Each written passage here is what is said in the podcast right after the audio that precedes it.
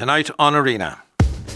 Celebrating and remembering the life and work of Sidney Poitier and Hilary Rose on the treaty debates, Smother, and the young offenders.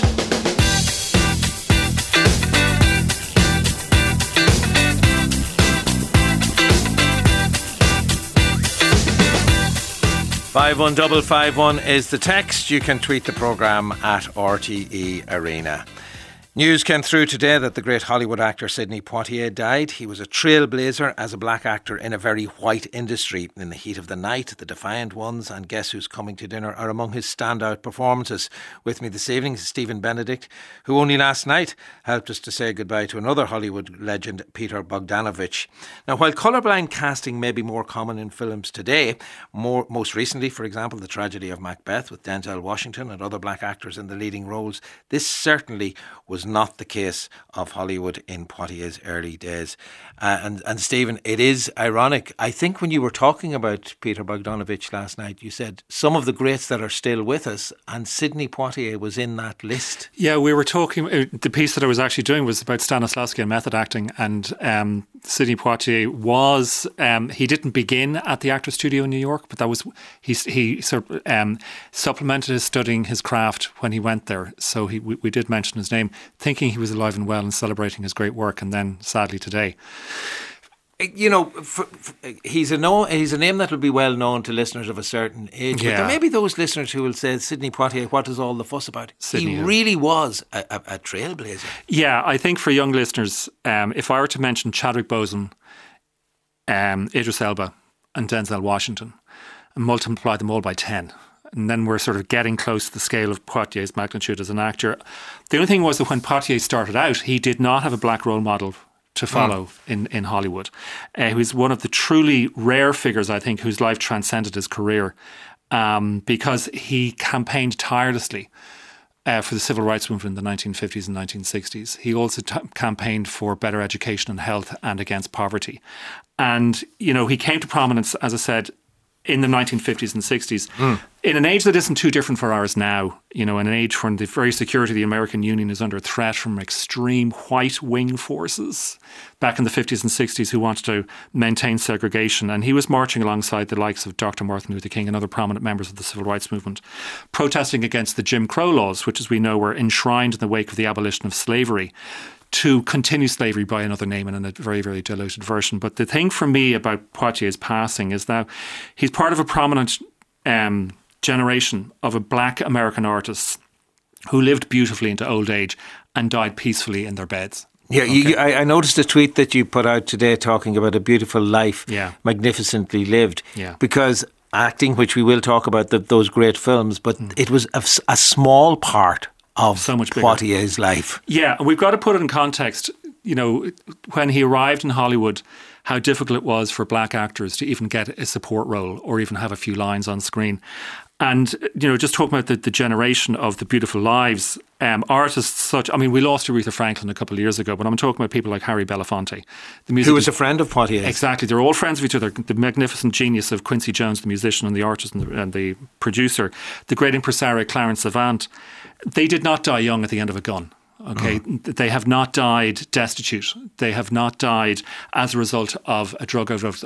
I'm talking about Dorothy Dandridge in 1964 because of the inherited psychological trauma that they inherited. We know trauma is inherited that they inherited from their forefathers who were subject to the terrible abuse and of bigoted society.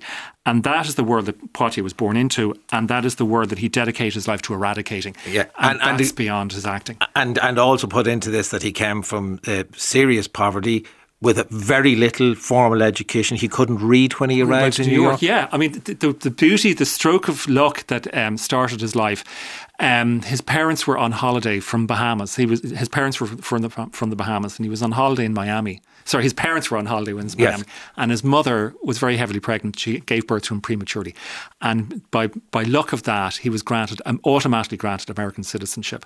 He grew up then in, back in the Bahamas, but as you said, um, in, in great poverty. He was, the, he was the seventh child, I think, in the family. When he went to New York as a teenager, um, shortly thereafter, he tried to he applied to the African Negro Theatre, but they turned him down because he didn't speak American English. He spoke with such a heavy accent. Mm. So he had to go off and learn American English and speak with a New York accent. And when he reapplied, then he was accepted.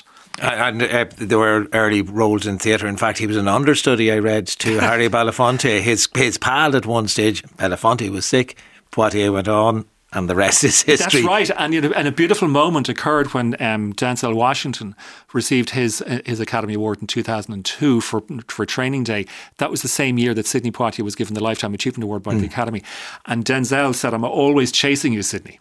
Yeah. Right. So the, the baton is, is, is passed yeah. on let's look at some of some of the great work, and I suppose um, Virgil Tibbs in in in in the heat of the night. It, this is a huge role. Was a huge role. It was the first time I ever saw him. Yeah, and it was, it was, you know, this is the great thing. We've got to understand the the importance of very, very liberal, progressive writers, directors, and producers in Hollywood. And it's interesting the frequency with which Jewish writers, directors, and producers were instrumental in the development of Sidney Poitier's career. Just on that on that Jewish uh, side of things, he also Poitier uh, at one point, I think it was during that acceptance of the Lifetime Achievement Award, that he wanted to thank the Jewish man who taught him how to read. He said, "I can't remember his name, but I will be forever in his, his debt. debt." Yeah, and you know we have Joseph L. Mankiewicz. He cast him very early on in a movie called No Way Out in 1950, where he played a doctor. Um, you've also got Walter Mirisch, who cast him in In the Heat of the Night. And then you've got Stanley Kramer, who cast him in The Defiant Ones, Lilies in the Field, and Guess Who's Coming to Dinner. And so these were very, very important figures in his career. I think whichever one you want to have, uh, uh, whatever clip you want to mm. choose from, we have maybe the no, no, Way Out or the Defiant but, ones. But let's let's listen to to No Way Out. Um, Just give us so he's playing a doctor here, Doctor Luther Brooks, who's dealing with. Uh, Richard Widmark is a criminal who's brought into the hospital, and he's a very very bigoted character, and uh, Sidney Poitier has to treat him. But the clip that we have is a conversation that we has with a fellow black actor called Dots Johnson in an elevator. Hey, what about that new exam you had to take? I thought you was a regular doctor already. State board?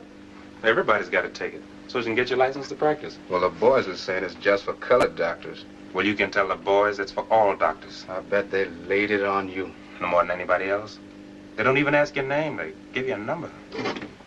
They look at your number. They know. They got ways of knowing. Oh, why don't you quit?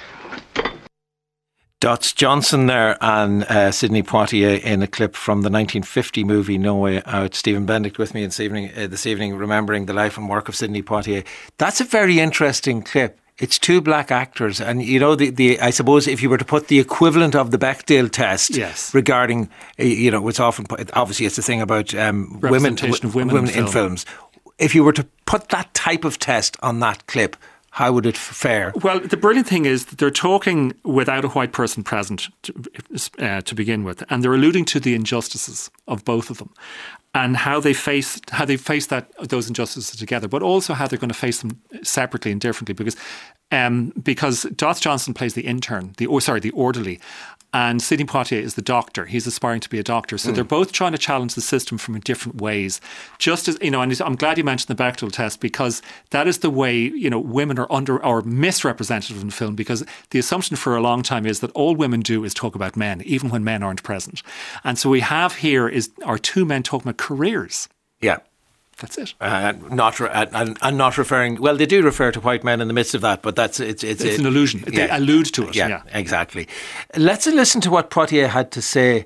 Uh, no, actually, I'll, I'll come back to that because it it it it strikes me that that Bechdel test. I saw another clip today of Poitier t- talking, getting very annoyed at a press conference mm. with with the press for constantly asking him about the fact that he was a black actor. Yeah.